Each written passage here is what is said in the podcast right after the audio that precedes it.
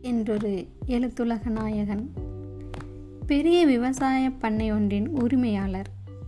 ஆனாலும் பண்ணை ஆட்களுடன் தாமும் அவ்வப்பொழுது வேலை பார்ப்பார்.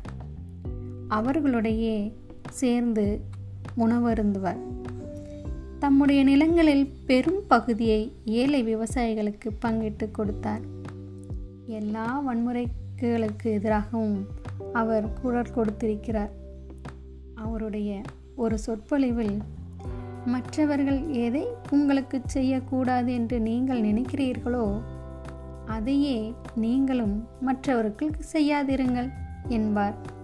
இன்றைய சிந்தனையில் நாம் எவையெல்லாம் எதிர்பார்க்கிறோமோ அதையே பிறருக்கு கொடுப்போம்.